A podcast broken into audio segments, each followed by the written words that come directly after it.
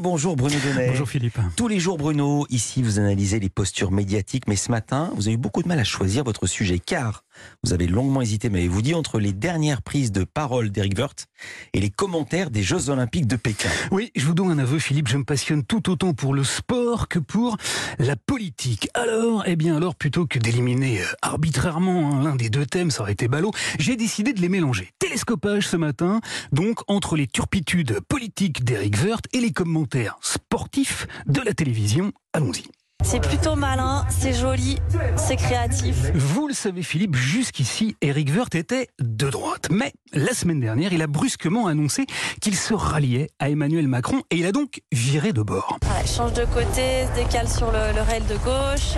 Depuis cette date, il a un agenda médiatique ultra chargé car la télévision se passionne littéralement pour cet acrobate qu'elle adore voir multiplier les figures rhétoriques de haut vol pour justifier son spectaculaire retournement. Faut une précision de dingue pour faire ça. Voilà pourquoi, avant-hier soir, Eric Woerth était présent sur le plateau de C'est à vous. Là, en matière de stratégie de communication, il s'était choisi une ligne simple, dire le plus de bien possible d'Emmanuel Macron. En termes techniques, Philippe, hein, les spécialistes appellent ça farter les skis présidentiels. Je considère que ce qu'il a fait depuis deux ans dans la crise, quoi qu'on en dise, dans la crise, est quand même plutôt, euh, plutôt bien, euh, que c'était un bon président dans une crise extrêmement grave.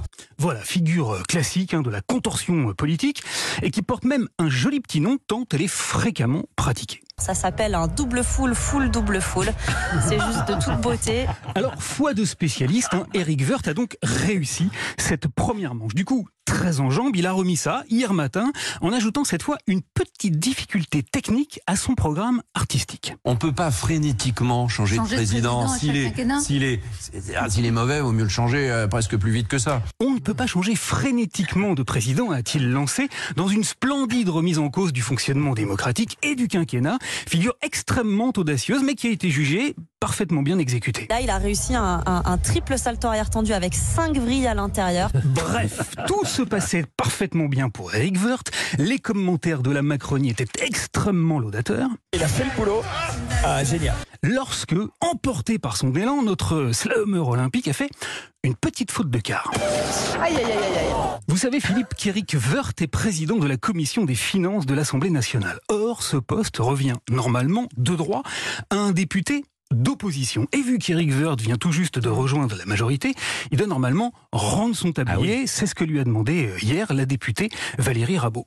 Donc, Monsieur Woerth, je vous demande, comme vient de le faire notre collègue Louvagie, de démissionner pour faire en sorte que ce soit un ou une députée de l'opposition qui préside cette commission des finances. Seulement voilà, Eric Woerth a dit qu'il voulait pas. Et pour justifier son refus catégorique, il s'est lancé dans une acrobatie totalement incompréhensible. Moi, je ne soutiens pas le premier mandat d'Emmanuel Macron.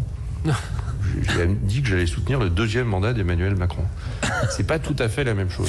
Je ne soutiens pas le premier mandat, qui est pourtant euh, encore en cours, mais je soutiendrai le second, dont on ne sait rien. Alors, pour essayer de comprendre cette position très sportive, les spécialistes se sont penchés sur cette incroyable action. Eh bien, euh, revoyons ça au, au ralenti parce que euh, à vitesse réelle, c'est quand même vraiment euh, dinguissime. Mais même après arbitrage vidéo, ils ont conclu qu'hormis la volonté d'Eric Woerth de conserver les 883 euros et 27 centimes que touche le président de la commission des finances, en plus de ses 7239 euros de salaire de député, rien, absolument rien, ne pouvait justifier de vouloir rester ainsi campé sur ses appuis catégoriques. hein. les, commentaires, les commentateurs ont donc conclu en ces termes. Oula, le switch euh, corset, mais qui n'est pas du tout euh, passé comme il avait euh, prévu.